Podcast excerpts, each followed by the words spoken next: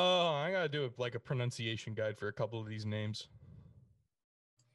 You mean like all of them, except for Nah, the first most of names? them I- yeah, the first names them- are the only thing that sucks about this is there's like at least from what I read, there's like eight people with like the same fucking name. They're all like Yosef. Yeah, right. Yeah, there's, like, Yosef, Yosef Andreas, uh, and Carl.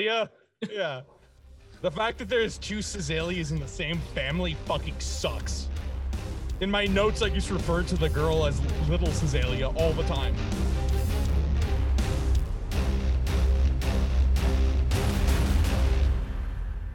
All right, and welcome back to uh, this new episode of Drunken Jurors, everyone. Uh, I am Jeff. And I'm Nick. Um, We've no, officially replaced Adam with Gustav. yeah, yeah, we got rid of Adam. We replaced him with a a fake Halloween decoration that Nick refuses to take down. now, Adam was uh, busy for all the times that we could record, so we decided uh, we're gonna put the uh, little series we were doing. We're doing putting it on hold. It'll be back next episode. Uh, but Nick and I have a fun little So much bourbon. like conspiracy esque type of a thing. What Something if- something I learned about yesterday, and after reading about it, it's uh, it's very fun and This is horrible. by far my favorite true crime conspiracy paranormal thing. Ah, it's it's it's my favorite. Like when Jeff said, "Hey, I want to do a true crime podcast," I'm like, "Hey, can we do this at some point?" And he's like, "No, because you know about it, and we don't want that." But since Adam's gone, really the dead weight of the group, if we're being honest, um, we can do this. We can we can do this gruesome, confusing, crazy murder. It's a lot like it. It's a lot like Jack the Ripper, where the theories have taken over like actual evidence because it's so far in the past that th- there's no way to actually ever find out. Like we'll never actually There's- know. Okay, so this means I know something that you don't. Because I do know at the end I'm to I'm to I got to write it down to remember that I I know something that you don't. But yeah, I mean, no, Adam, we're not replacing Adam. Adam just couldn't be here. Oh, for your- those of you watching the unedited version, uh, I am. I don't know if it shows our names in the boxes on Zoom because I never actually watched our unedited. It does. Yeah, well, uh, I'm currently Oh. Adam, so Oh god, that's so much bourbon I drank. oh, yeah, I'm drinking a nice Oh. Kentucky Mule with some bottom shelf handled whiskey. The goods, The goods. The goods, goods. All right. Well, I Oh, mean, might as well toast to the fallen. the fallen uh as Poor I'm Adam. drinking to the yes. Poor The Adam. fallen. I am drinking sun-kissed and bourbon. This was better the last time I had it. Maybe it needs to be crush. It might just need to be crush. I couldn't. Yeah, tell that's you, man. awful. That's horrendous. Um, But yeah, right. for everyone, uh, Nick will actually be basically taking the lead on that this one. Um, I'm so sorry, I won't talk as much, yes, yes, yes. which I don't think is really an issue. But with my stuttering and horrible public speaking skills, Oh, even over oh, a fucking me, I'm, podcast, I'm also horrible at it. I don't know how I used to do theater with how bad I am at public speaking and how bad of a stutter I have. the fact that you did like, theater explains so much. It explains everything. uh, it was only fifth through eighth grade. I did never did in high school. Nice. I All right. never did it at all. I mean, yeah, I I don't think I have anything else for this. So, Nick, yeah, go ahead, take it away. Introduce everyone to our bullshit. So, today we are discussing the Hinterkaifeck murders. Um, it, again, this is this is something that I learned about maybe a year ago, and I've listened to podcasts, I've read articles, I've read books. It is, it it's one of those things that, yes, it is very easy to explain away, but also because there's so little exact information, it could be paranormal. It could be. I mean, it's the same Probably way. With, isn't. It's the same but thing with, could. like I said, same thing with Jack the Ripper. I mean, Yeah. there's so much shit that like we don't know about, but from the evidence, like no one really knows. There are a fun little thing. Uh, there's hints that H. H. Holmes originally started as Jack the Ripper. I did. I I've heard those before. Yeah. That's crazy. That's wild. It it explained a lot. I mean, H. H. Holmes is because I'm I'm from the Chicago area, so I know about H. H. Holmes. He's like our local killer. Well, we also got John Wayne Gacy, but Uh, the man who made clowns not fun. yeah. um. All right. So I'll dive into it. I can I can I can set the uh, tone for you. I have a little quote from the book. All right. All right. Hit me with it. What follows is a story which takes us from the First World War to the vigilante vigilante anti-communist militia, from shell-shocked veterans to post-war austerity and economic disaster, All which right. leads into some of the theories on who did this. Yeah, this is 1918. So this is in the middle of the. I don't know if it's Bavaria was part of the Weimar Republic. Was Bavaria part of the Weimar Republic? I don't know, but this happened in 1922, my guy. 1920. Oh, oh, this is still Weimar. Uh, It's right after World War? One. Hitler? Did Hitler come to power in 22 or 23? I I don't think it was. till 30. Right, you're right, you're right, you're right, you're right. Yep, yep, yep, yep, yep. Um, all right. This is the So, start don't- of basically Nazism, though, like the Yeah. anti-communism. This is kind of where it all takes place. Um, all right. the Hinterkaifeck farm was located in what's now. I apologize. I was too lazy to look at pronunciation guides. Um, Waidhofen, Bavaria, Germany. Uh, a little, a little more than forty miles north of Munich. Uh, the fall, the small farmstead built in the 1860s was, na- was named for the Kaifeck hamlet, which was a mile north of Hinterkaifeck. Hinter is the German prefix for behind. Um, farm was owned by Andreas Gruber, uh, 63. His wife. Originally, well, I got stuff for you.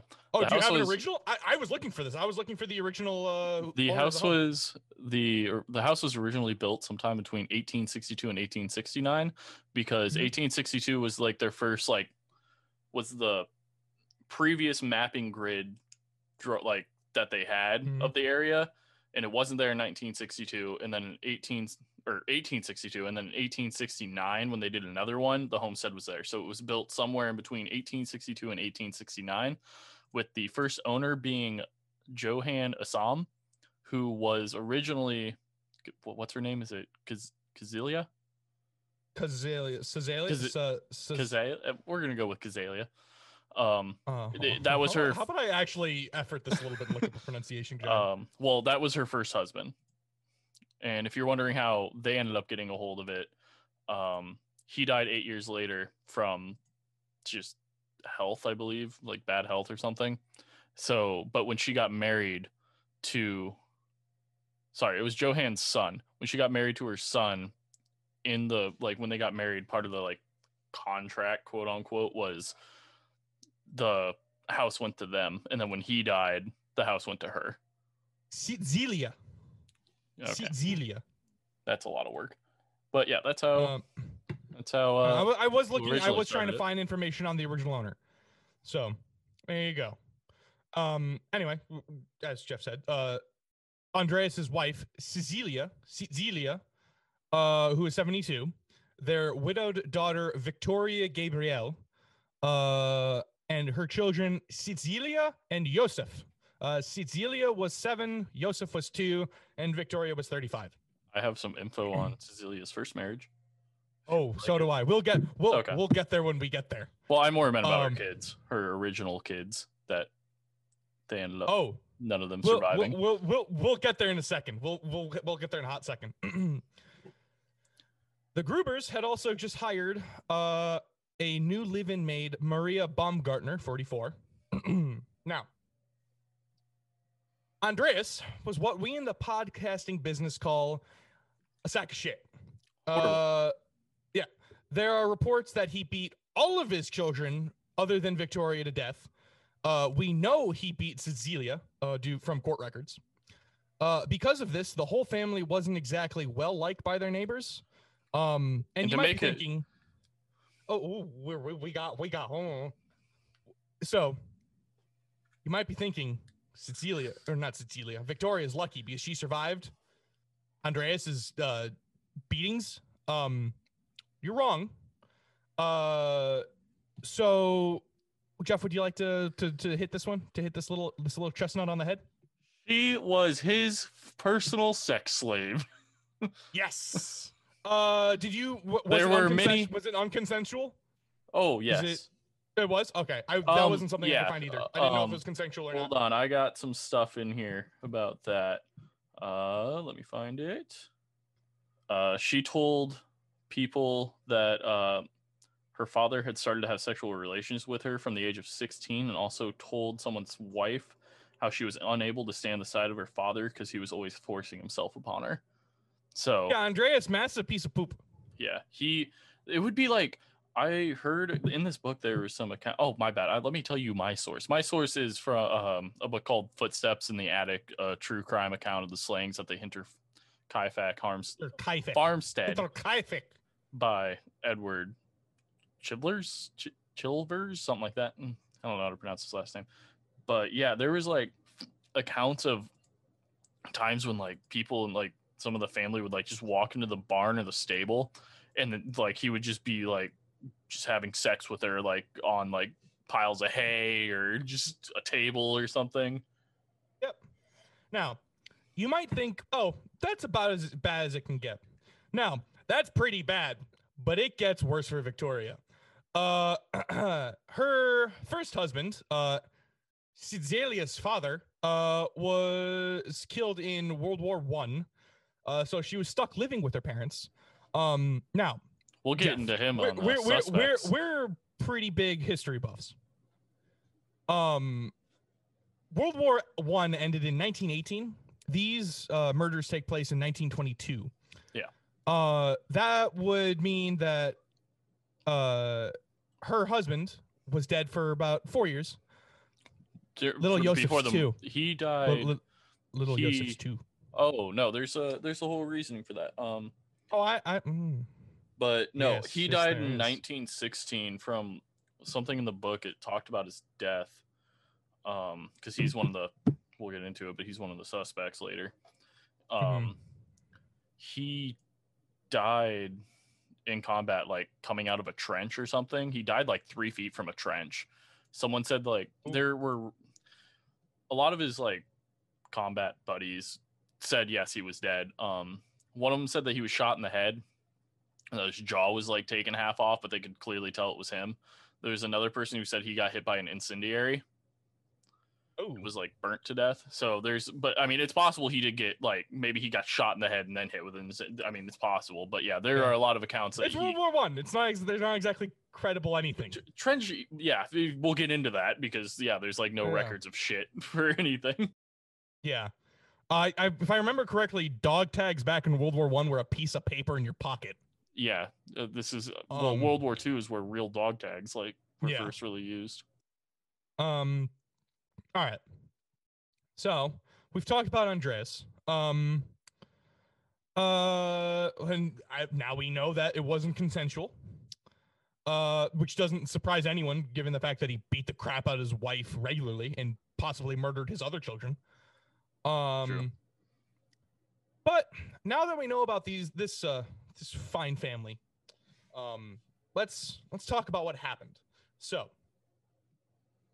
on Saturday, April 1st, 1922, the local traveling coffee salesman, brothers Hans and Edward Shurovsky, uh, arrived on the farm to place their regular order. They walked around the property and were unable to find anyone. While strange, the brothers thought nothing of it and left. On Tuesday, April 4th, the residents of then Vangen, Bavaria, uh, which I believe was his own country then, uh, could tell something wasn't quite right in their small farming town. The postman noticed that the Grubers hadn't picked up their mail from Saturday, and seven year old Cecilia was missing from Saturday and Monday school in town. Even stranger, the whole family had missed Sunday services, something very noticeable in the very Catholic rural Germany. Um, that's something that would definitely light off rumors and get people to notice missing Sunday service. Before we go any farther, let me give you a layout of the house. All right, all right. Hit me with it. So layout layout of the house is if they were if you were standing on the street, the house was shaped like an upside down lowercase r. It was divided into two sections, a residence and a barn, so they were attached.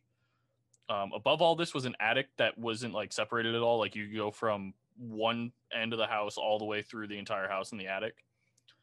Um, and then, but most of the house was barn and stables.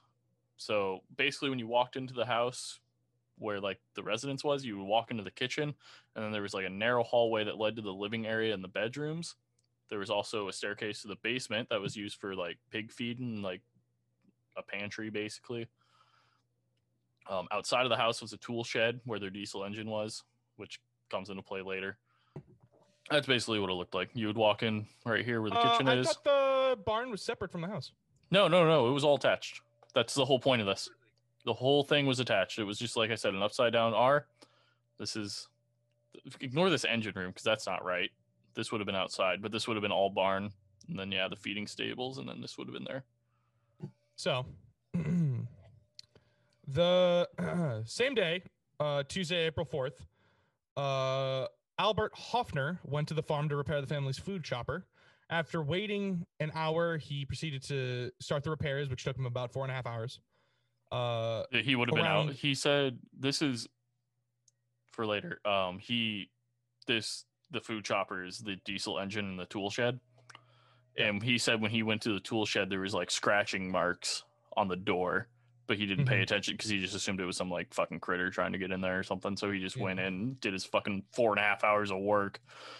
around 3.30 lorenz schlittenbauer who will play a very important role in this later uh, sent his two sons johann 16 and joseph 19 uh, to see if everything was all right on the farm when the boys came back they said they couldn't find anyone lorenz uh, schlittenbauer uh, I like to call wrote him, um, in my notes We're call him Schlitz.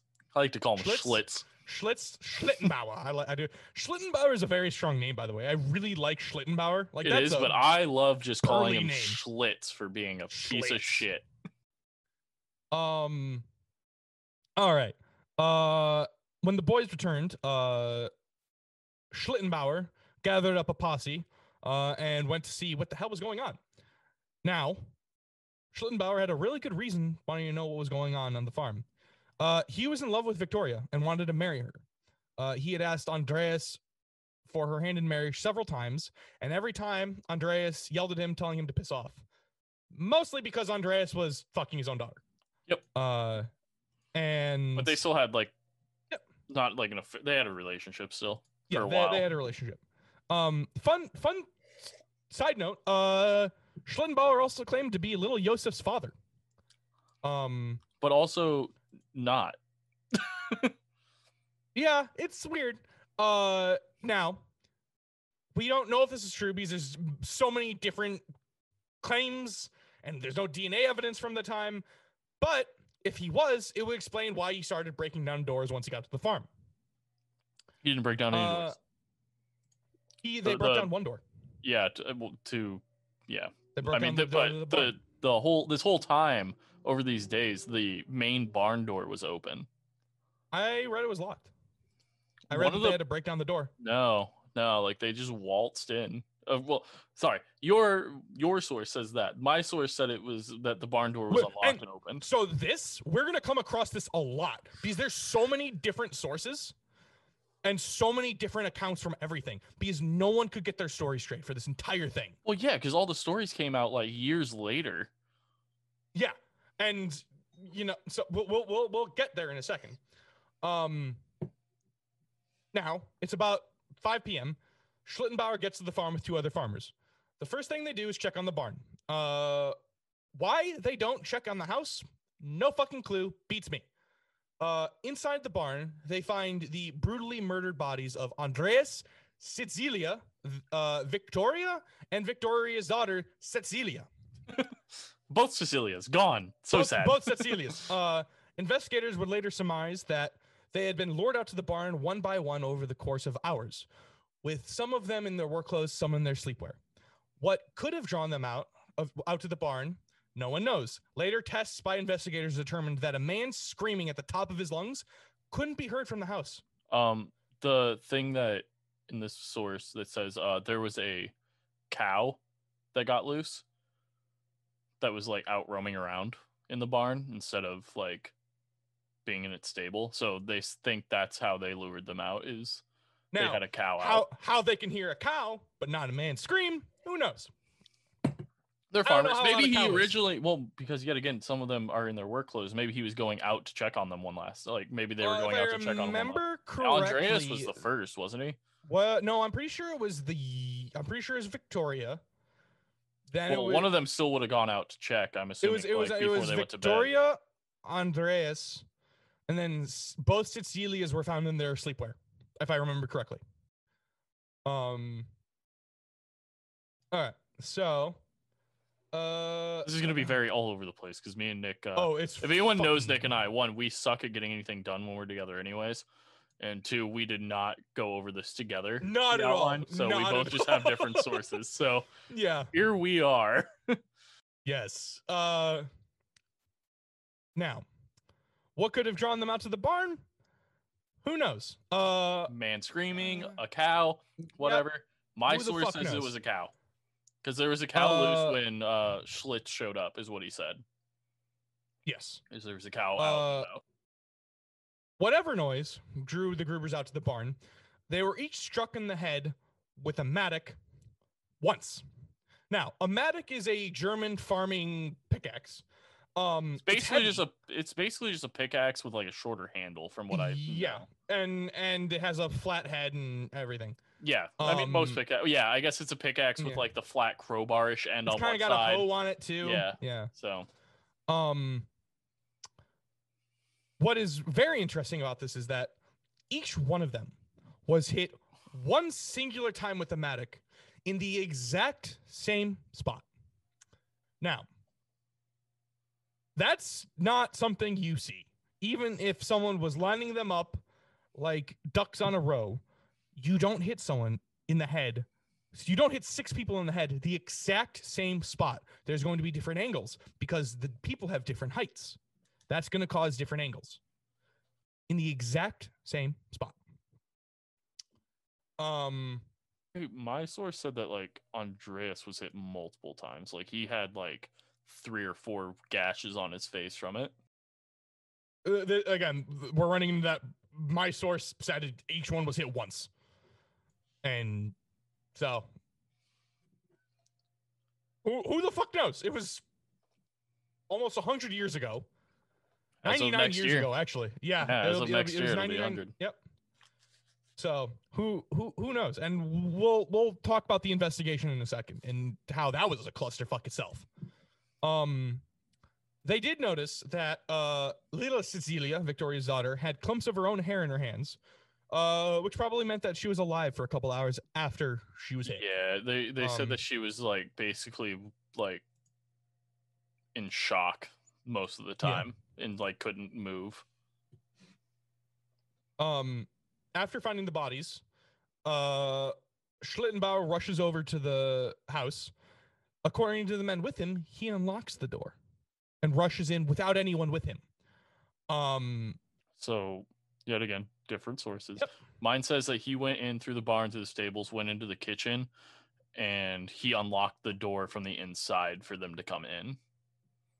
my uh, and yeah, so uh, according to mine, um, he had a set of keys with him, and he opened the door. There is we'll probably get into it later, but there are things that lead up to this. Yes. And one of the things is a missing set of keys. In my source, it says he went in and unlocked the kitchen door for people, but when he like on by the door was that missing set of keys was there. In the house, he finds Maria, the maid, in her chambers, and Yosef and his crib, both struck with a mattock once in the same spot in the head. Yosef's is gruesome though, because they hit him with the He's same. child. Yeah, he's a two-year-old infant, ch- toddler, whatever the fuck you want to call it. He was in his crib. They went in and they hit him with basically, I'm assuming probably the same amount of power that they hit the adults with. Mhm. But anyone who knows children, their brains and skulls are softer still. Yeah. So Now, his uh, brains like splattered and shot We're everywhere. gonna we're gonna make fun of this family mainly because of Andreas, because Andreas was a sack of shit. Andreas is fucking awful. Uh, that And a weird said, dude from Yo- what's said. Joseph completely innocent. Both Cecilias. I'm assuming Cecilia the elder was mostly innocent, but Cecilia the younger was. I'm pretty sure she a knew about. child. I'm pretty sure she knew about her Yeah, daughter but being she's molested. 70 years old. She's a 70 year old wife in the 1920s. The fuck is she gonna do? Yeah, but I mean, like going through their entire lives, like she knew they were malnourished and beaten Yeah. and stuff, obviously. Because Um, back to like her in her first marriage, she had four kids, and the only one that survived, there's one that survived, and they moved Mhm. off on their life by the time she was like remarried. And then out Uh, of this one, there's like what three kids, and the only one that survives is Victoria. Which yet Mm-hmm. Yeah. again, back then, like medicine's not as great for your little farm. Like you it's get still like the 20s though. you Like, get, they like- got they got penicillin. Yeah, but I mean, like out in the fucking boondocks, out in the middle of fucking nowhere. The yeah. Oh, we'll we'll talk about Bavaria in a second. Um, another thing to note. Uh, now that we're talking about Maria, this was her first day. She Yeah, came out that got- afternoon. Um, it said that when uh, they found her body, her suitcase was still on the bed, unpacked, like not unpacked. Like she didn't even have time to unpack. Like she basically Yeah. showed up, started her work, and then she didn't even have time that night to unpack before she. Yeah. So she, I think we can chalk her up as having officially the worst first day of any job ever. I mean, yeah. Um, Except for maybe people who like. This is a dark joke for everyone, but maybe maybe someone who just started their day on uh on the World Trade Centers. Yeah, I'm sure there's yeah. so- I'm sure there's someone who are had their first. I, I think those are equally just shit days.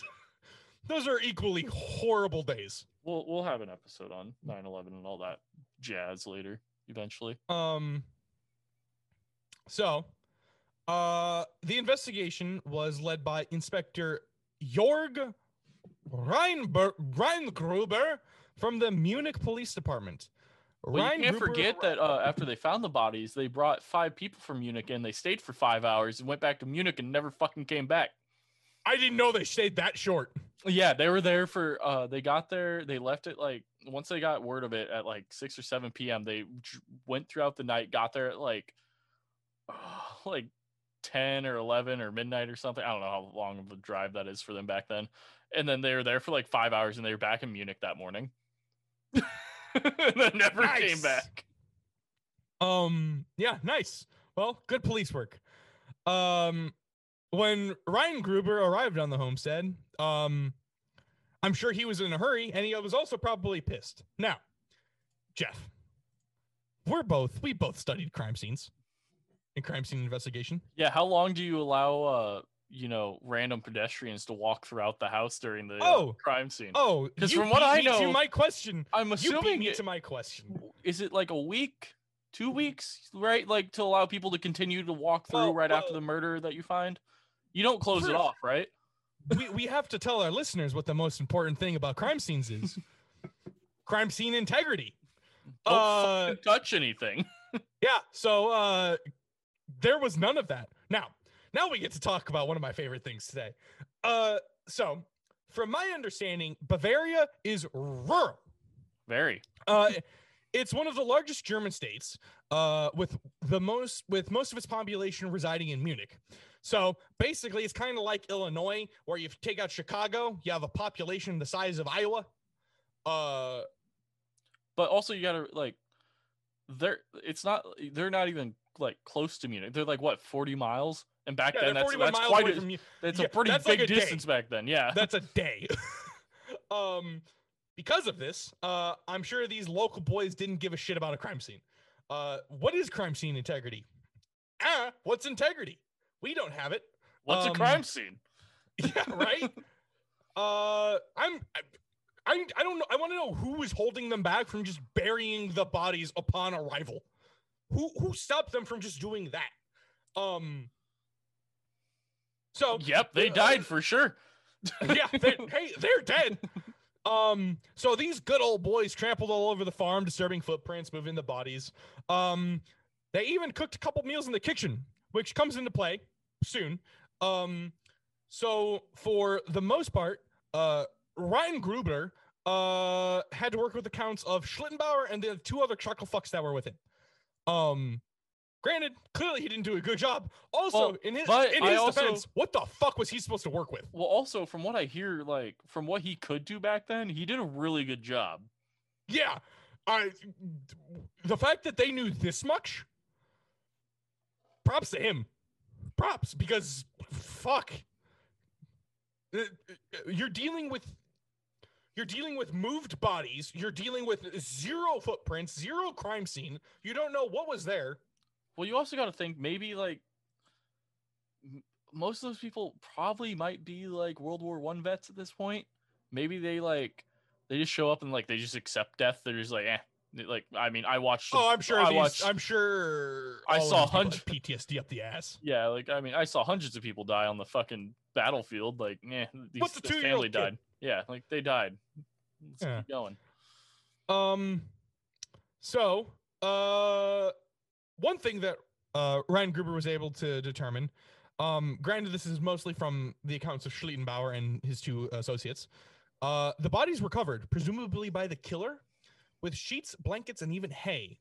Uh, Mostly hay, because there was a fuck ton of hay. yeah, it's a barn. Uh, the investigators believed that this was some kind of twisted form of modesty from the killer, leading them to think that it was someone close to the family. Uh, this would debunk the original theory that it was a robbery. Uh, might- also, also, there's- that there's- that and the large amount of cash in the house. Well, Andreas was the so this is after World War One, and Versailles fucked Germany Oh, economically. yeah, the, the German So mark hard. was worth fuck all. So you'll you'll find pictures online of people using the German mark as wallpaper and just to play with. Like they would give it, they would give bricks of the German mark to people to play with because it was worth literally nothing. It was worth more as wallpaper to insulate your home than it was as a currency. The Treaty of Versailles fucked Germany and the Weimar Republic. It's amazing it lasted as long as it did to be honest, with how much in shambles they left it. well, the thing about it is, with that, um, Andreas was really smart, and he bought a bunch of gold and bonds and had cash throughout the house, Hmm. and all of that was still there. So the robbery And aspect it, it was wasn't it wasn't like hidden under floorboards. Like it was in a cabinet that Yeah. was like there. Um. All right, so m- most of the time when you listen to something about Hinterkaifeck, they'll talk about what happened to the family before the murders. I decided to switch things up because I'm contrarian. So we talked about the murders. Now we're going to talk about what happened in the weeks and months before the murders. Then we can talk about suspects. About six months before the murders, the Grubers had a different maid. I wasn't able to find her name. Jeff, you might have. I, yeah, I. Uh, hold on. You- all right. The previous maid's name was Krenzen. Oh God, I don't know. K R E S N E N Z Rieger. Kristen Rieger. yeah. Um. She. Yeah. She had left six months before. Uh, I don't. I don't know how. It was a long time though, from what I remember. I'll see if I can find Alright. it. But yeah, she had been there for a while. That's not important, really. Uh, so the, the we'll just call her the formal maid because I don't know how the hell to pronounce that. Yeah, I don't either. Uh, so about six months before the murders, Grubers had a different maid. She had been working for the Grubers for some time when she quit, uh, but she had quite the story to tell. Uh, She's one of the people that returned- walked in on uh Andreas just fucking Oh, the shit yeah, out of yeah. his daughter. Oh yeah, oh yeah. Um, to I shouldn't say to be fair. This wasn't uncommon back in the time in this area. I mean, yeah, but It's not o- gross. it's not okay. No, Also, I mean, incest even back then was still a crime. yeah. Um, Because we'll get into that later. I'm Yeah. assuming because Andreas goes to jail for it, and so does Victoria. Uh, so, so, uh, when she returned to town, she looked sickly and pale. Uh, we can only assume Andreas didn't treat her well and was probably rationing her food and overworking her. Um, granted, she had, granted, she had plenty of sleepless nights. Uh, when she was uh when she came back she claimed that she heard scratching and footsteps coming from inside the walls and in the attic at night uh when she contr- when she confronted andreas about it he dismissed her as a hysterical woman as was common for an old man back in the 1920s germany um women's suffrage wasn't exactly a thing in bavaria in the 1920s the the thing is, the maid did have an explanation. She claimed the farm was haunted and that there was a demon living in the attic. Um, was she right? Uh, what else would be capable of striking six people in the head a single time in the exact same spot with a heavy pickaxe? Did the killer get lucky? Was he guided by a maleficent anti-divine hand. Hmm. Who knows? Uh see after the after she quit, Andreas probably had similar thoughts. Uh after uh, the maid quit, the Grubers couldn't find a replacement for six months until Maria arrived. Uh, in that time, Andreas also started hearing footsteps in the attic. He would investigate and find nothing. Was the maid right? He would also find footsteps in the snow leading to the home and into the house. Footsteps that couldn't have been his kin. They What also terrified Andreas, they also didn't walk away from the house. what terrified Andreas was that they didn't lead away from the house. Exactly. What were what made these footsteps? Was it still in the house? One thing is for certain though. Andreas never said that these were human footsteps. See, my source says that they were. So, but also, the police I don't think you- investigated that part really well. So it's oh, no, kind no, of just no. up to speculation They- either way.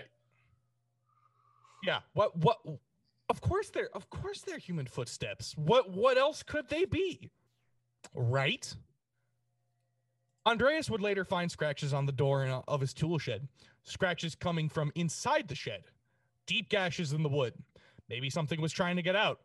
Something that didn't leave footsteps in the snow. Maybe because it didn't want to this time. A few weeks before the before the murders, Andreas lost his keys. Did Victoria give give them to her lover, Schlittenbauer? Probably. Maybe. She had taken all of her money out of the bank and made large donations to the local church. Was she planning on finally escaping her father? I would. I mean, she was living in hell. And everyone Granted- knows you can buy off the church. So That is that is true. I think that was just uh everything I read that she was very devoted to the church and like she She was- she had like she was in the choir. yeah, she had a beautiful singing voice, and she was like the leader of their choir. So yeah, she was very She was very well liked in the village. Yeah. She was very well liked. well. She was apparently Um, like a very beautiful blonde woman, like your stereotypical beautiful German woman. Yeah. Maybe. Maybe so she took out the money. She gave it to the church. She she was probably tr- planning to run away. Uh she probably gave the keys. She probably gave the keys to Schlittenbauer. Or maybe she felt that something was going to happen to her. Maybe she was being guided by an unseen entity that was residing in her home. Well, as uh, I'm sure you'll get into, I mean, she did see a person in the woods like multiple times throughout those six months. She would like see a figure in the woods. Oh, oh yes. She did in fact see figures in the woods. Uh, and that's that's where we start talking about my. m- This is my personal favorite of this whole story.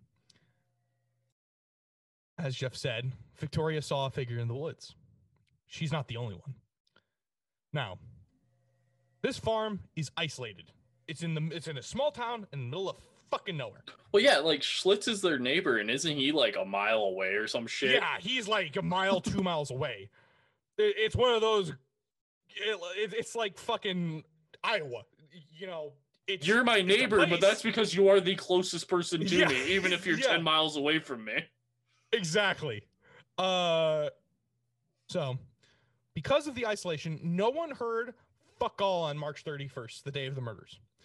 But plenty was to be noticed the day after the murders and when the bodies were found. On, I have something about uh that day on March 31st. All right, all right, all right. You you hit me with March 31st because I have a lot to talk about April 1st. Um, so on the 21st of March, um, a classmate of the young Kazia, Kazilia, um, Godzilla. Isn't it awful? Um, yeah. So one of her classmates saw her. One of her classmates saw her as she was walking through the woods. Um, she told that friend how she had.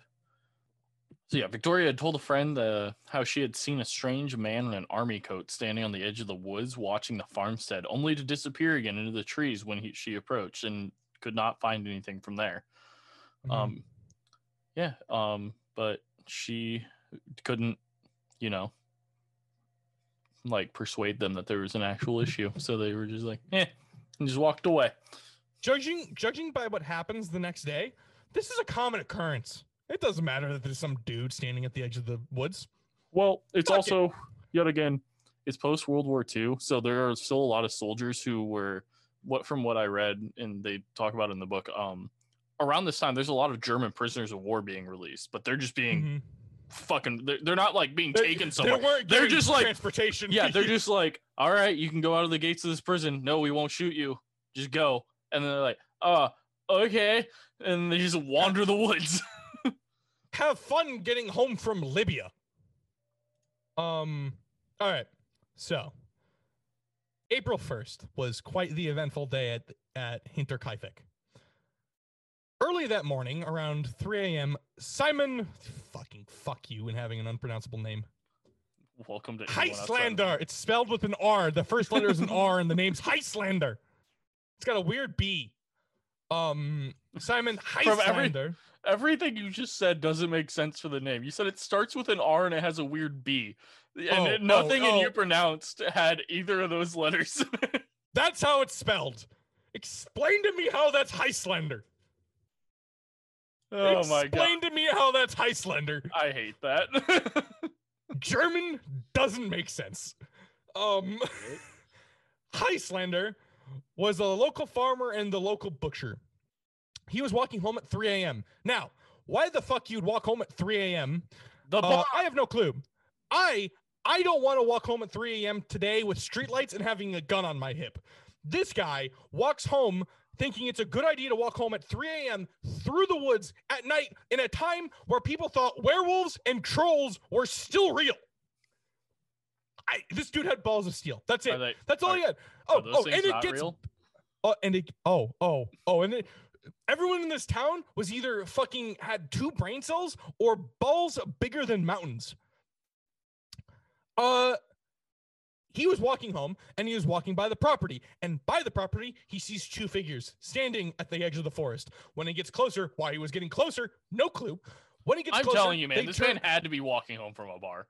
he had, had to. Uh, and when when he got closer to them, they turned away so they couldn't see his faces. Now, I might think that's odd. Simon, he didn't give a fuck. He had places to be at 3 a.m. He had, he had a hot date. He had to get home so his wife could beat the fuck out of him for showing up Probably. at 3 a.m.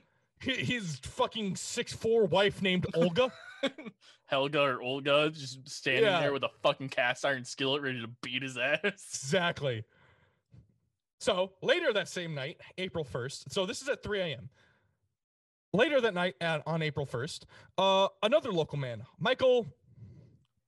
I can only assume this is going to be spelled something wild, but I would think it's Plokski. We're going to see how this is pronounced. It's probably going to make me angry. Apparently, it's Swedish. Plockel. It's Plockel. Sorry. Plockel.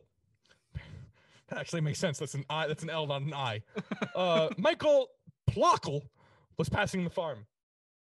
Now, you'll notice that this Hinterkaifeck is a wild place. It is so far away from everything that no one hears sick people get brutally murdered. But everyone and their brother has to walk by this place to get home. Michael claimed that as he was walking by, he could see the oven was on and, and was heated, and something was cooking. He also says that someone walks out of the house, approaches him, walks up on him, blinds him with a lantern. Now, this this part fucking mind blows me. Fucking just poof. Dude walks up on him. Doesn't say shit, blinds him. His immediate thought, his next immediate thought is, eh, nothing to see here. On my fucking way. He did Wouldn't- later tell investigators that wouldn't the you, smoke though? from the fire. Oh, oh, I, I to be fair, yeah, I, I'd be walking, but I'd be sprinting actually. I mean, I'd probably- the point. I'd probably be like, "Uh, why? What the fuck?" And if they just turned around and walked away, I'd probably be like, "All right." But if they then confronted me more after that, I'd probably Oh, fight. But Oh, oh, yeah, no, oh, I'd probably and- just and turn my head and go away. He he then later tells people that the smoke coming from the pla- fireplace was disgusting. Now they didn't investigate this because Larry Moe and Curly were getting their Gordon Ramsay on, waiting for the boys in blue from Munich. Oh yeah. So you know why investigate the stove when they got eggs, bacon, skillet, grits? I don't even know if Germany has grits. Makes me very angry that about all of this, but apparently it smelled disgusting. Now, normally I do some fun, spooky bullshit about how it was a demon or a witch casting a spell with infant blood, but I'm just amazed at the paradoxical nature of this farm in this town. Two dudes in the in, in- this town. It's in the middle of nowhere, but it's so close to the main road. Or the Hinterkaifeck is so close to the is in the middle of nowhere, but it's so close to the main road that it's a resting spot for the entire town on the way home. Two dudes see weird ass shit the same day. The postman notices mail wasn't picked up and finds the finds that strange. You know, even though it was the same day, it, he notices it's strange on Saturday. The mail is from Saturday. After that's uh, that's just annoying to me. Now, Well, I mean, it's also there's- not like it's also not like they were. It's not like the Grubers were the type of people to go on fucking week long vacations or something. they had I mean, farm. yeah, but still, maybe a cow got sick. Maybe they couldn't. Granted, he found it strange. To be fair, he did find it strange. He's one of the only people. That same day, so then then you have the coffee boys who can't find a soul on the farm and say fuck it. Same day as all the other shit. The teacher doesn't say shit in a town where rumors that where rumors and gossip spread like a California wildfire, where everyone knows that daddy is stooping the daughter, and no one says shit that the entire family and is missing, and there's weird dudes walking around the farm. Oh, oh, and you wanna know animals were fed. Animals were fed. Yep. The Dog animals was- were well taken care of and watered. Yeah. Yep. So dog, dog was outside, chained up like it always was, fed. They, and- were- they were happy as can be. Now, I am not saying that the livestock could have done anything to prevent this homicide, but the townsfolk noticed about as much as the livestock. The townsfolk are as useful in this homicide as the livestock. Um, well, another fun thing about you saying like they were well taken care of, we're not talking about like the cows were just fed. The cows were milked 24 hours, like within the past 24 hours of the Munich police showing up, because they looked and they were like checked and they're like, if this if they weren't milked within these past 24 hours, their udders would be fucking like bursting. They would be like swollen and ready to be milked, but they're like, no, like they're fine. yep yep mm-hmm. Uh, a year after the murders, well, a year after the murders, the entire farm was torn down. Uh, when it was torn down, they found a mattock, which is probably the murder weapon. Uh, Apparently, the mattock was there when they first showed up. From what I read in the police investigation, when they showed up, it was in like one of the troughs for the cows, but there was no blood on it or anything. They're like, oh, well, that probably couldn't be the murder weapon because there's no blood on it. But if anyone knows anything about livestock and animals, exist in 1922. no, no, no, no, no. If you know anything about animals, especially livestock like pigs and cows, they lick blood. They will. Like Oh, really? they, they'll lick things I clean. didn't know cows. I knew pigs. I didn't know cows did that. uh, they're like the cows probably just licked it clean. I don't know. They might have had pigs too. Who fucking knows? I mean, Like, I know they have salt. I know that there's salt. Like cows need salt, and there's a lot of salt in blood. Um. Oh, sorry. I, I, I that that makes me angry. That entire rant makes me angry. Uh. Now, also back then you in- have to in my- think like it- you have a farm. It's like a mind your own business, don't ask questions type of a thing. Like, eh, you just go on your day. yeah, yeah, yeah. But but how it six, seven people? I mean, you no one your, talks to each other. I mean, you let your no one- communist you let your communist neighbor put up a bunch of w- random cardboard signs in his fucking yard while telling you that you're a piece of white trash. Yeah, so but I also threw a dildo in his gutter. that's so true. I feel like you did do that. Uh, Sorry, I guess there was retaliation. there was there was most certainly retaliation. So, also also so in my research, the mattock was found near the remnants of the attic. Uh, now, in everything I read, uh, which actually is blown apart by everything Jeff told told me about the attic. Uh, yes, there's a lot was- of stuff about the attic. Yes, yes, yes, yes. So, everything I read that the attic was closed off. That's granted. Granted, Jeff has the original blue floor plans, correct? I don't know if those are the original, but that's like the yeah. It says origi- uh, adapted from the original uh, German layout. So yeah, That's that's that wouldn't be something hard to change, would it? It wouldn't. It wouldn't be unforeseeable that they would have sealed off the attic for storage.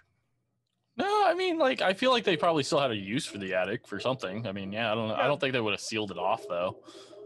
Or or at least put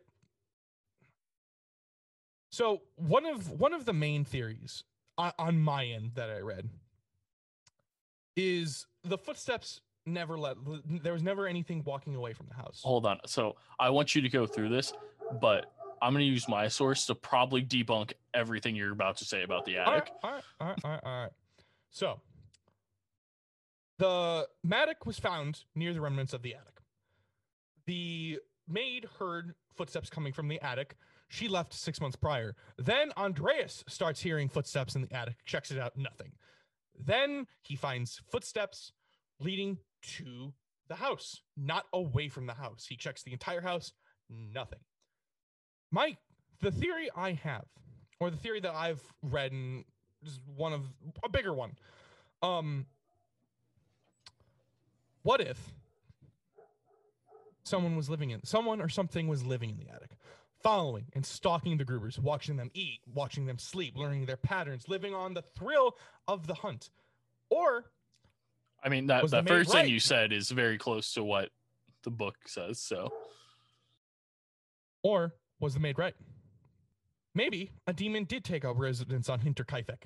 Maybe the devil himself found the perfect family to be his playthings. Maybe aliens, aliens.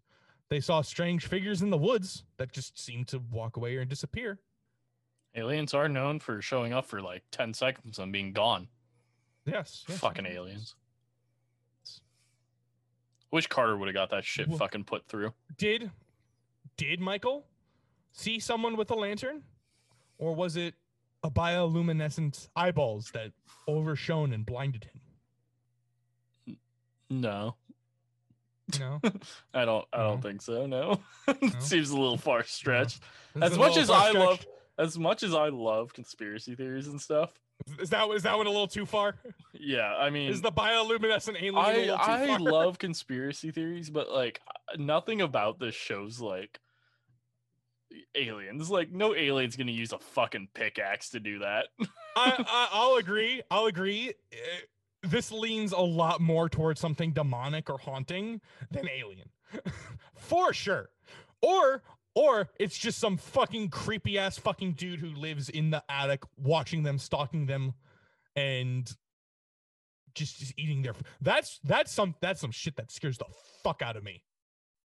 Is someone living in your attic, taking your food, watching you sleep, living off the thrill. And and there I didn't talk about it, but they're like they're Andreas and Victoria had talked about how like they told people that it felt like someone was watching them from the woods. Yeah, yeah, because Andreas is in the field every day. From what I from what I read is like he has to like they also He's have the lead they- farmer. Yeah, he's yeah, the they farmer. also like yes, they have a barn and stuff on their property, like attached to their house, but they also have fields, like, Mhm. and there are stories of him like saying like he's out in the field and like he would look out out towards the woods and like there's something standing there watching him and like he would like start to walk towards it and then it would just be gone by the time he got there. And then you know he would he would go back inside and take out his frustrations on fucking his daughter. So yeah, and beating the crap out of his wife. you know the the normal way of handling that Yeah. situation is ah fuck. And then You know what would help this? I'm horny. Where's my daughter at? Maybe, it wasn't maybe it wasn't Andreas's fault. Maybe it was something living in the house that encouraged him, that controlled him. Maybe his maybe his horrible malicious deeds lured something maleficent to the house. I mean, yeah. If you're going that route, I mean, yeah, like what he does is So- horrible. So there are three there are bad three spirits. things that on my end make me think I'm by no means saying that this is a paranormal thing. But I'm going to play devil's advocate. There are three things that push for me that this is something paranormal. The fact that each of them was struck a single time in the exact same spot in the head. That is, again, they have different heights. That's not something you can prep for. That's not something that's easy to do. That that is either a fluke or even if it's a heavy mattock, like if be, be, because they because they again they have different heights. If if you set up like okay, I'm luring them in, they're each gonna come through this door. I just have to swing and take and do the exact same swing. Like I'm I'm ready. I'm fucking Barry Bonds. I'm ready. Because they have different heights, the angles are all gonna be different. The location's all gonna be different. Location's the same. Um I can't then wait to go through all this and just debunk stuff for you. then you have the uh um then you have the footsteps leading away from the house or leading to the house. It's snow fresh snow. You can see where the rabbits stepped. You can see where everything is. Andreas is leaving his house. He sees the footsteps or he, from my from everything i read it was no way that this was his family like his family was out at school or in the town it had just snowed. He's walking back to his house. He hadn't been at the house all day because he was working the fields or he was working the animals. He sees the footsteps walking from the forest to the house and into the house. He checks the house, looking to see if anyone's in here, see if someone is from his family came back. Nothing. He never once sees footsteps walking away. Now, you can say, oh, someone backpedaled, someone walked back. And he perfectly. You backstep perfectly. You didn't drag your feet a little bit. You didn't stumble. You didn't slip. Also, walking backwards takes longer than it does to go forward. Ex- a- And and if he and if they're walking backwards, are you saying Andreas didn't see that? Yeah, Or or one of the eight people that walks by the farm apparently? because I mean, like the woods aren't like right on like near No, their no, house. like there- they, you have to go through a field. Like Yeah. So it, it the those footsteps are one of the biggest things. What who walked to it? What walked to it? Because again, he never says it's human. He never says they're human footsteps. Now, that's a huge that you can take context clues and just say that it's human. You can assume it's human. You know what they say about assuming. And then you have the uh then you have the maid. If it was just Andreas who heard it, cool. Who who gives a fuck? Andreas isn't a credible source because of what he does. He's a horrible person. Who, who cares about what he says? The maid, what? The maid's a credible source. Why wouldn't she be a credible source? She hears stuff in the attic. She hears footsteps. She hears stuff inside the walls f- for weeks. Then eventually she just quits. And then and then you have no one who comes back. No one. They can't find a single soul. It, it's 19 tw- it's 1922 in the Weimar Republic. Well, I don't know if this is Weimar. In in post World War 1 Germany. Everyone needs a job. But they won't take this job from a family they know have money. Why why? What's deterring people? So so what if the dad's stooping the daughter? Not my problem. I'd get paid. I'd feed my family. I mean, that just depends on where your morals are laid. But O- obviously, I wouldn't do it. Granted, I'm not a maid in 1922. Um, but not everyone has perfect morals. I, I think there's another big thing that you left out that kind of adds on to the conspiracies is so yeah, there wasn't a lot of like DNA evidence and stuff, but they did take evidence from there. They they took all And the heads. They took the skulls. Yeah, they, they took, took the all the heads of all six victims and they brought them back to Munich. They took like other I, I I don't know what the list of the evidence was, but they took other stuff back to Munich. All that stuff got destroyed in the bombings of Munich during World War II. Yep. All that stuff is gone. Like they lost all of it. Um, Convenient, isn't it? I mean, that's just a war, Nick. Like that that that's gonna happen. Like Or or was or was it the devil guiding a bomb or a demon guiding a bomb that As much as strike I would- as much as I would love to think that the devil had to deal with World War II and not, you know, the human version of the devil, aka Hitler, uh, I don't think that they bombed their own city. But no, um, some stuff about the attic from the book, um, from evidence logs that he, like the guy read through. Um, so in the attic, it wasn't sealed off. There's a pile of hay that had indents in it that showed that someone was sleeping in it and there's human feces in one of the corners. And then also, so this person lived. the The thought is is that this person decided to continue to live in the house after the murders, and like that's where the cooking of meals, the chimney being on, the animals being fed and taken care of came from. And this is kind of what leads it back to maybe Schlitz did it, but I don't think Schlitz did it because Schlitz had his own family. He had a wife and two kids and they never said that he wasn't not home during this time. So so Schlitz also before he Hold died. on, here's the fun thing Uh, about oh. the uh the footsteps, Nick. Yes. They found in the attic a section of the roof where the panels were pulled back and a rope. So the person would have to escape pulled back the roof hatches and lowered the rope down and got out. So the footsteps wouldn't have came from the same door because they would have been on a different different section of the house on a week later after the person had been living there. But are you are you telling me that Andreas didn't walk around his property and find these footsteps? I feel like I You would have I can't still found footsteps walking away on the other side of the house. I can't this is also he wouldn't have left the house at this point. He would have been living in the attic. so when you say the attic wasn't sealed off, do you mean what? So there's obvious there's are there's there's stairs up to the attic. Yeah, yeah, th- it was in the layout. There's a Alright. section where like there's, there's a section in the barn where there's stairs leading up to the attic. All right. Now when I when I say sealed off, I don't mean it's like completely sealed, blocked. sealed. Yeah. I mean like it's like an attic. There's like a ladder or something that you'd have to go up. It, it's it, it- people From the layout, it looks like it's day. just it looks like from the layout it's just a set of stairs.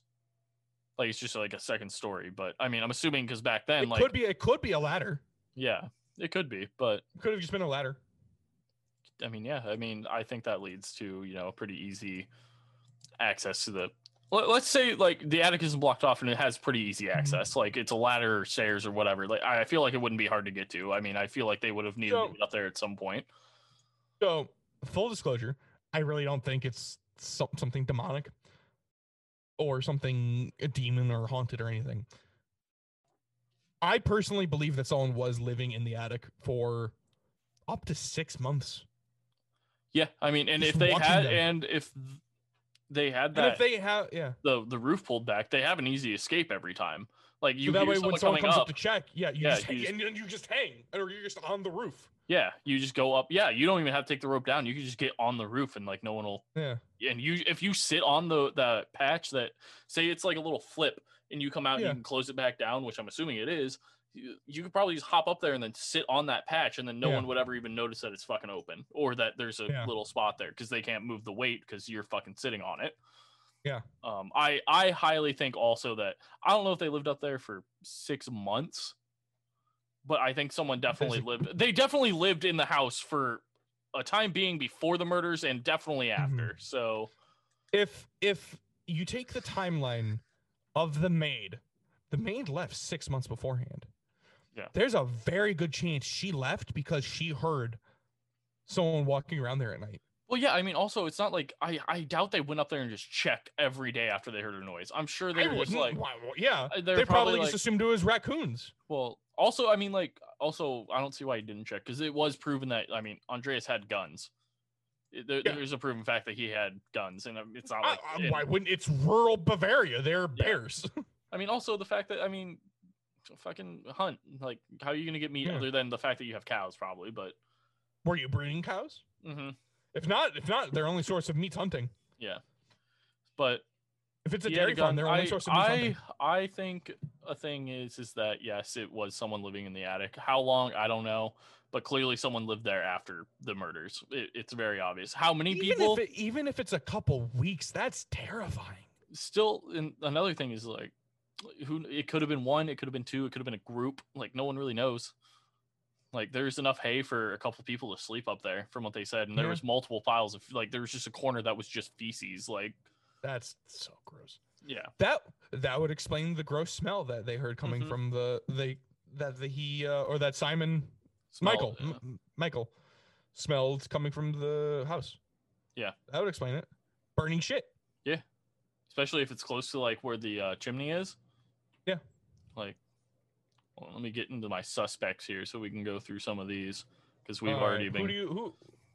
because we've already who, gotten. Who, who do you want to talk about first? Do you want to talk about? I'm gonna go in the- talk about Lawrence. I'm gonna I'm gonna go in the order that the, he gives them the book, and obviously Lawrence is the first one. Lawrence. All right. Do you think Lawrence did it?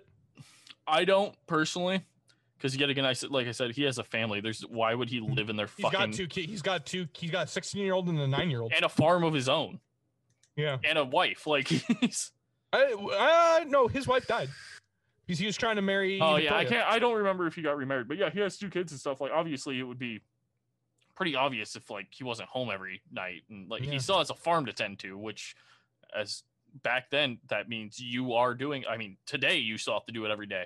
Now you have a group of people helping you. Back then it was basically just yourself and maybe Yeah. a neighbor, but like they're in so rural that like they're the ones doing it themselves.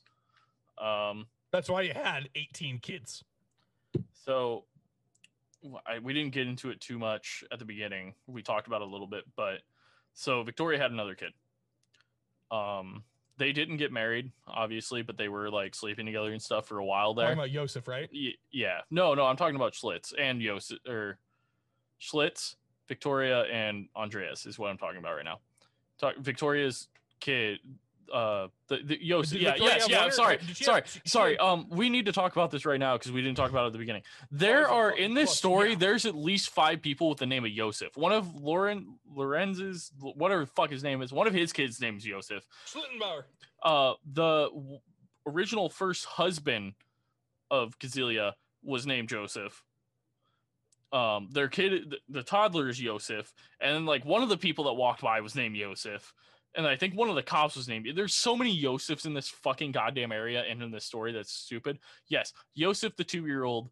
Yes, there's a thought that it was uh Schlitz thought it was his because they had, you know, had a relationship before all this Mhm. the reason they stopped having like stopped seeing each other is because one andreas said no to their marriage and two it was because he knew uh schlitz knew that andreas was fucking his own daughter and he was not okay with it he's like you got to stop that and he was like uh no my daughter fuck you Yeah.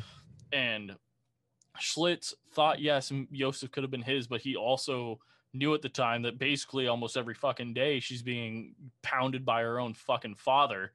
So he was like, I don't want to take custody of this kid because Which is a why high most of the town, most of the town thought Yosef was Andreas's kid. Mhm. Yeah, there's a. It's really weird. So people, th- and the reason that he goes busting in is because he wants to check on He thought- who yeah, might be his son. Which would explain why he would move the body. If he thinks it's his son, I would understand. From what I read, he on- didn't. He didn't move Yosef's body. The, he moved two bodies mm-hmm. in the barn. He moved Andrea because he wasn't sure what he walked in on. He was like super confused, and he like wasn't sure if like maybe they were alive or something. So he like moved Andreas, and then he found Victoria there too, and he was like freaked out about Victoria because obviously he was still in love with her. So he moved her body Hmm. too, and then that's when finally the two neighbors of his that he brought with him, they were like, "Hey, you need to like stop moving shit. Like this is a crime scene type of a thing." What's that mean? and yeah, apparently they had more knowledge than the actual fucking police. So, um, before this, We make we we make fun of Ryan Reingruber, but Reingruber did a fantastic job for what he had to work with. yeah, especially in that time. Um, for a long time, Schlitz's uh, farm didn't do well, like at all, especially after his wife died and you know he went into like a depressive state. Uh, by the time of the murder, his stocks were on the rise, so maybe he did this to improve his farm stocks because now there's no one do tending to this farm. Um, I did, Dur- and then also during the discovery of the bodies, um, one of the people that was there said that uh, they couldn't notice how, could not help but notice that Schlitz appeared to know where everything was in the house. He even knew to go down to the basement in order to grab food for the pigs, which he did end up. Oh, they did have pigs. That's why the thing would have been licked clean. They had pig All feed, right. so they did have pigs. Um, so yeah, that he knew where the pig feed was to go like so tend to the pigs. so none of this is condemning because if he had a relationship with Victoria and he's the neighbor, he probably came and helped during harvest and shit. No, no, no. That's what I'm about to get into. This Oh. same person then stated, and this is a quote. He he stated that Schlitz had rarely visited the house while Andreas and the family were alive, and this is the quote. He said, "Most shockingly, however, about the whole thing was that Schl- uh, Schlitz knew exactly where everything was in the house.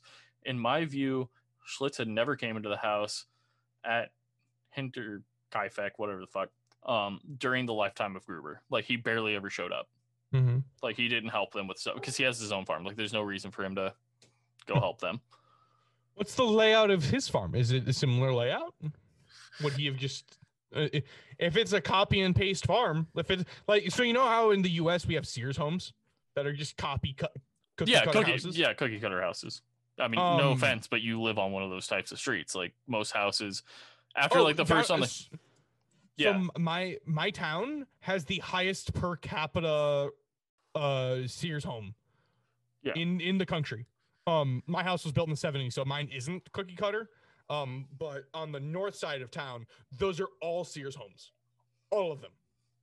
Um they don't have central air. That's what that's one of the reasons we didn't move there was they don't have central air because they're all old homes from like the 40s. But it's also said that during the time of him like once they found the bodies he moved through the house extremely quickly and like knew where everything was. Like he knew where those keys were to get like the kitchen door unlocked and stuff and allow them in and it that was like weird but it's apparently said that he gets cleared because like i said like he couldn't have been like living in their house and like all that type of shit. Like maybe he did it's possible that maybe he killed them and he didn't live in their house after that and he just came over every day and fed and milked the cows and fed the pigs and shit like that So, uh, another thing is in 1925, he revisited the site. Um, a school teacher, uh, so they demolished the home the year after, so 1923. They demolished, so a school teacher was walking by and they saw Schlittenbauer at the site of the barn, standing there looking around, digging. And when confronted about it, he goes, Well, the ground would have been too hard when they were killed, so the killer would have had trouble digging. I'm looking for where he might have tried to dig. Now, people, lo- local people thought that this was a condemnation, that, hey, he knows too much about it, but he's also a farmer. He would have known what the ground conditions were at that time of year because he had to. well germany's like. germany it, uh it states and everyone knows that and at this time of year in march in germany they have late winters so the ground would have still been very solid Yeah.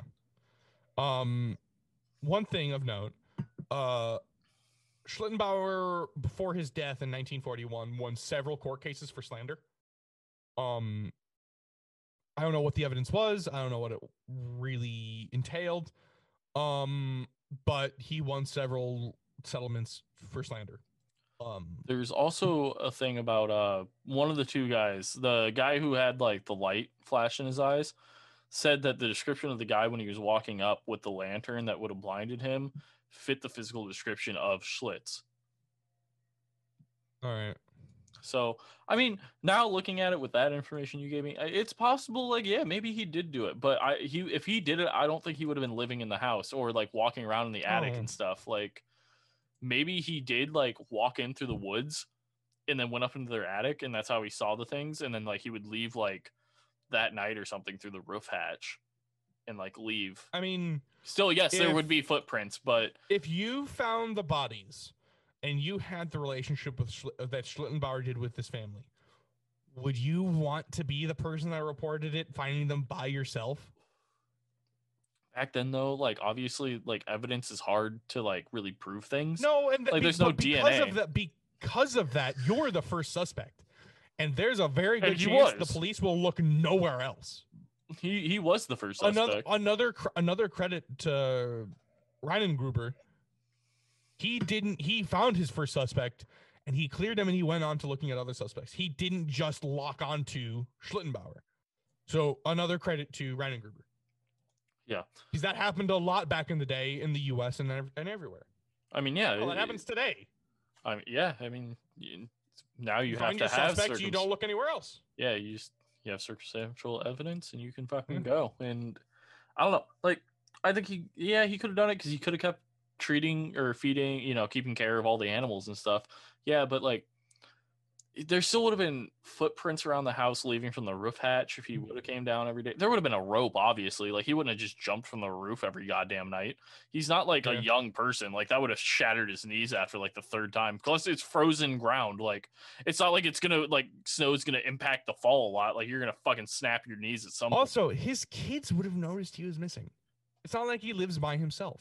hmm Yeah, I don't know. I don't think it's likely he did it. Um, I don't think it's Schlittenbauer. Suspect number two, Yes, Carl. sir. Carl. her her husband, Carl.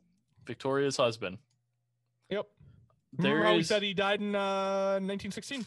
there are Maybe. because of all the casualties that happened in Europe during World War One. It's hard to determine who's who. Like we said, dog tags were fucking garbage back then. It's hard to determine Germany whose had a is who. conscript army, so it's not like they had records. It's hard to yeah, like figure that type of stuff out. People think that maybe Carl didn't die, and he obviously had lived at the house, so they thought maybe he came back and he was like scoping it out, but didn't know how to like confront it. But he also knew that they had money and he had huge PTSD and obviously some mental fucking problems at this point because he just witnessed a war. Thought maybe he came back, he was living in the like cabin, like in the attic. And then one day he finally just his PTSD got to him and he came down and he just fucking lured him in one by one, knew exactly how to lure him with the cow, lured him in, just fucking one by one, just fucking murdered You- them. You said about uh, Cecilia seeing a man in, an, in a military uniform standing at the edge of the woods. He would have been in an army coat, yeah. Yeah. He would have been in an army coat. Um, and he probably he would have killed Yosef because it's not his son. Like he would have Yeah. seen that Victoria What's moved on. Yeah. um, and a softer blow would exp- would explain why he didn't straight kill Cecilia. Yeah. Because he that's his kid. Yeah. He would be less willing to deliver the killing blow. Um, and the maid, it was just a maid. Like fuck it. Yeah. Like fuck that person's life. Yeah. Um. So I don't know if you knew about this. Um. So his body was never recovered. Uh. In World War II, there were so so there there were his body was never recovered. There was the people who claimed that he was still alive said that he was talking about wanting to go to Russia. In World War II, there were reports of German POWs reported that there was a German-speaking Soviet officer Yeah. Who, who said claimed he to be was the Hinterkaifeck killer. Yeah, he claimed that he was like Gabriel from Hinterkaifeck is what he would go by. So now, several of these soldiers later changed their statements, which does throw shade on it a little bit, but also it's multiple people who claim this. This isn't just one or two guys. Yeah. Um, next is another Yosef, Josef Bartel. Um, he was a guy who escaped an insane asylum like a, a little bit before these killings and that insane asylum was only about i think they said like 70 miles so it was kind of close by but not really but like he escaped like a month before or something and they think that he was so mentally ill with ptsd and like some like schizophrenia and stuff that he might have been one of the he might have had a military coat and fucking been walking around staking them out and then living in I'm- their I'm attic and sure then that- snapped. I'm sure it would be easy to find a military coat with all the surplus lying around. I mean, yeah, I mean, like, fuck. Also, if you just come across a battlefield where they, maybe they didn't close all the body, like, like dispose of all the bodies or something. Uh, I don't know. Um, there was a quote by someone, by a prosecutor, talking about Yosef, saying, "The hideousness of the fact made the assumption that the culprit would be mentally ill. We came to suspect the baker Yosef Bartel of Geisenfeld, who recently resided at the hospital in Günzburg." But had since escaped, and Bartel already committed to other offenses in the area. Despite vigorous efforts, however, Bartel could not be found. Um, next suspects, Carl and Anton Beichler, Bichler, something. I don't know. Uh, they were known for robberies, like in small crimes like that around the area. They thought maybe uh, they heard about all the money that uh, Andreas had been uh, keeping around. Maybe went and decided to stake it out, live in their attic, and then kill them and like live in their house for a while until they knew they couldn't And anymore. Anton had worked on Hinterkaifeck. Yeah. And but they had alibis that they were at a bar. People had said they saw them at the bar that night. Um also yet again no, none of the money or gold or bonds were taken. So obviously there was no robbery that happened. Like which is one of the reasons why a lot of these suspects can kind of be ruled out because like there are a lot because after this most of these people are just they're just Fucking- people who are in the area. They're just they're- they were they're- in the area. They're they're in the area and they're known like robbers basically like known Yeah. criminals like but yet again this wasn't a uh, robbery. Next one is obviously what you just said the barbarian speaking russian the guy who worked at a russian pow camp who's claimed to Oh, the- himself. that's the for i read that that was gabriel.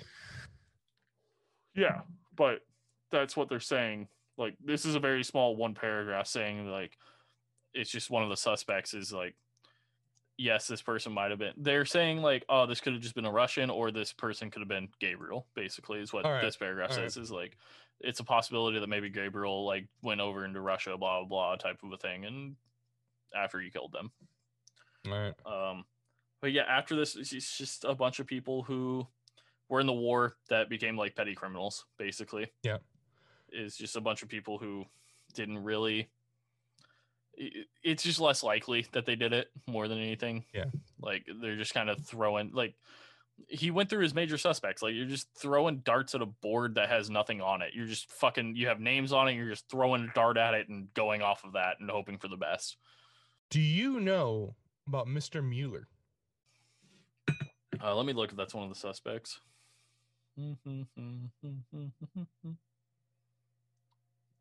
What's his first name? uh paul mueller I do not. It's not in the book.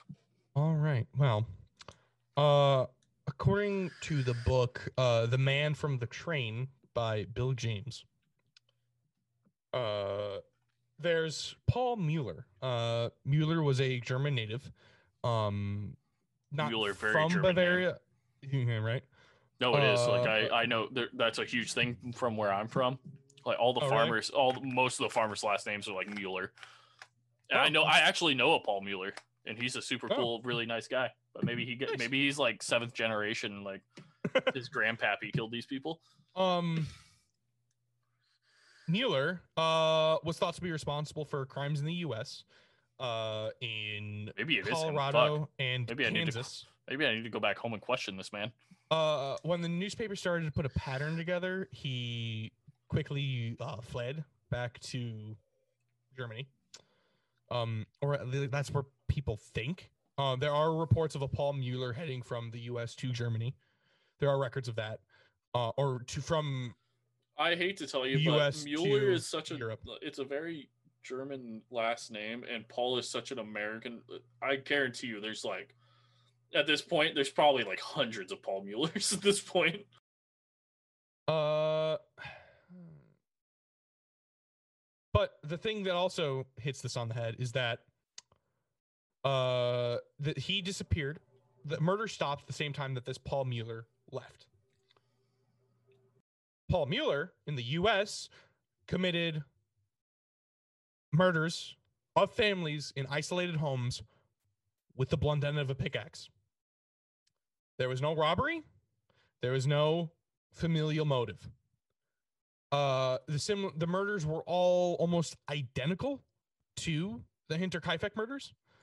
Um, and again, private investigators and newspapers were starting to kind of sniff out Paul. Uh, Just me pissing. I, was, I looked over. I was wondering what the fuck that was. Just me Um, urinating. So, one fun theory is that it was a ser- U.S. serial killer born in Germany, moving to the U.S., migrating back to Germany, and just had to scratch that itch, itch to kill an isolated family on a farm I mean, with the pickaxe. a whole thing about serial killers is that they escalate is once like they get into a rhythm like the murders start happening quicker and quicker because like they have to feed that itch that high because the whole thing about serial killers is their first kill is the the highest high they'll get and then they're always trying to get that high again but no murder after that ever satisfies that What's- itch again what's a greater high than living above the family you plan on killing, than stalking them, learning what they are, learning of their lives? What's a bigger high than following them, than watching them sleep? the, the greatest prey americans or not americans sorry humans aka america should be everywhere but uh humans are the greatest prey like because Yeah. we're the most intelligent serial species Serial killers have talked about it. Who, who were hunters and everything like there there are serial killers who would kidnap people drop them on isolated islands give them a gun and hunt them and hunt them like those movies uh, that's a real thing like that happens Yeah. like cartels do that like cartel leaders literally will take people throw them on in a fucking area and then just have their soldiers go hunt them because it's the greatest high you can get is Yep. hunting other humans fucking terrifying I mean, outside of that, you got I don't. Uh, you have more to go into? We've been recording Oh. for almost two hours now. one last thing um did you know that they know who did it God damn it, no. uh a Munich crime college figured it out. They did a press conference. They solved the murder. Oh God, why do I feel like this is them butchering it so hard? They refuse to say who it is because of the harm it would do to their family, to the family of the killer. How'd they do it? That when did this come out? I'm pretty sure it was like 2012. I uh, there's no evidence left after literally all their evidence got destroyed in 1941 when Munich got fucking bombed. Uh, Unless they, like, on. The only thing that I think that they could have found out is maybe tracing that maybe Carl didn't die and he was in fact became like a Russian like POW officer or something. Like that's the only thing I think they might have been able to do. They claim to have done it. They claim to have solved the oh, they they solved the crime. But we don't want to hurt. the Yeah, but, like, every couple year- Every couple years people fucking say that they've solved the crime of the Jack Yeah. the Ripper. But Germany's great crime college. That's like Quantico coming out and saying that they solved Jack the Ripper. Well, the If FBI wouldn't- Quantico comes out and do it, does it, then they did it. Eh, Eh, it's debatable because I mean I feel like CIA and stuff would lie about that shit all the time. You have to realize our federal agencies aren't all hyped up like what they are supposed to be. I don't know. Maybe they did. I'm not. I I guess I can't say they didn't. But if they would have released the name, I think maybe it would have been more reliable, or at least something that people could fucking talk about and actually come up with. But I don't know. I personally, wrapping this up, I don't. I, I have no idea who did it, but I don't think it was paranormal at all. I, it was just someone. I, Who- I also don't. It, it's someone living in their fucking attic doing some real sadistic, horrible, not sadistic, but psychotic, fucking horrible shit. Yeah. There's no. and and even, and even here. if you insist on giving it something paranormal, it's not like an entity. It's someone like a possession of someone who was Yeah. living there or some shit. If you if you have to give a paranormal something, it's possession. It's not a little ghoul living in the attic. I think it was just some psychopath who found a Mm-hmm. rural family, staked them out for a real long time, and then acted on it finally when they couldn't hold back Yeah. anymore. Wild that they decided the perfect time to do it was when Maria arrived. It's it's weird. Maybe just because it's like a new. Maybe it was just because like oh shit, there's It's a new fresh person in the house now. Fresh blood. Well, not even that. It's just like oh shit, there's a new person in the house now. Like these people have just kind of grown used to like hearing a noise up in their attic, but this person might be like real fuck. I don't know. There's a lot of things you could say. I don't think it's paranormal. I think someone did it. I don't know. I mean, I lean towards. I think Schlitz could have done it, but he I lean, seems I like- lean toward so- I lean towards Gabriel. to so the do husband. I. So do I. But I lean more towards Schlitz because Schlitz would have been able to, but he wouldn't have lived up in the attic. I think Carl probably did it, but I see how people think it's Schlitz because he wouldn't have lived in the attic though. He would have just killed them and then came back every day and like tended to their farm animals and then left. I think is how it would have went. So I could see how that would have worked, but he wouldn't have lived in the house for weeks on end. I don't know. Yep.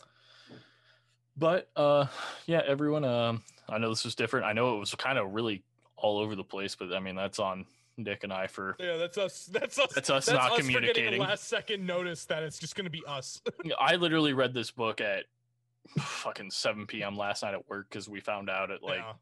3 p.m. that Adam Yeah. wasn't going to be able to make it. So we did this super last second. Then Nick and I got on. We're like, let's just record. We didn't decide to.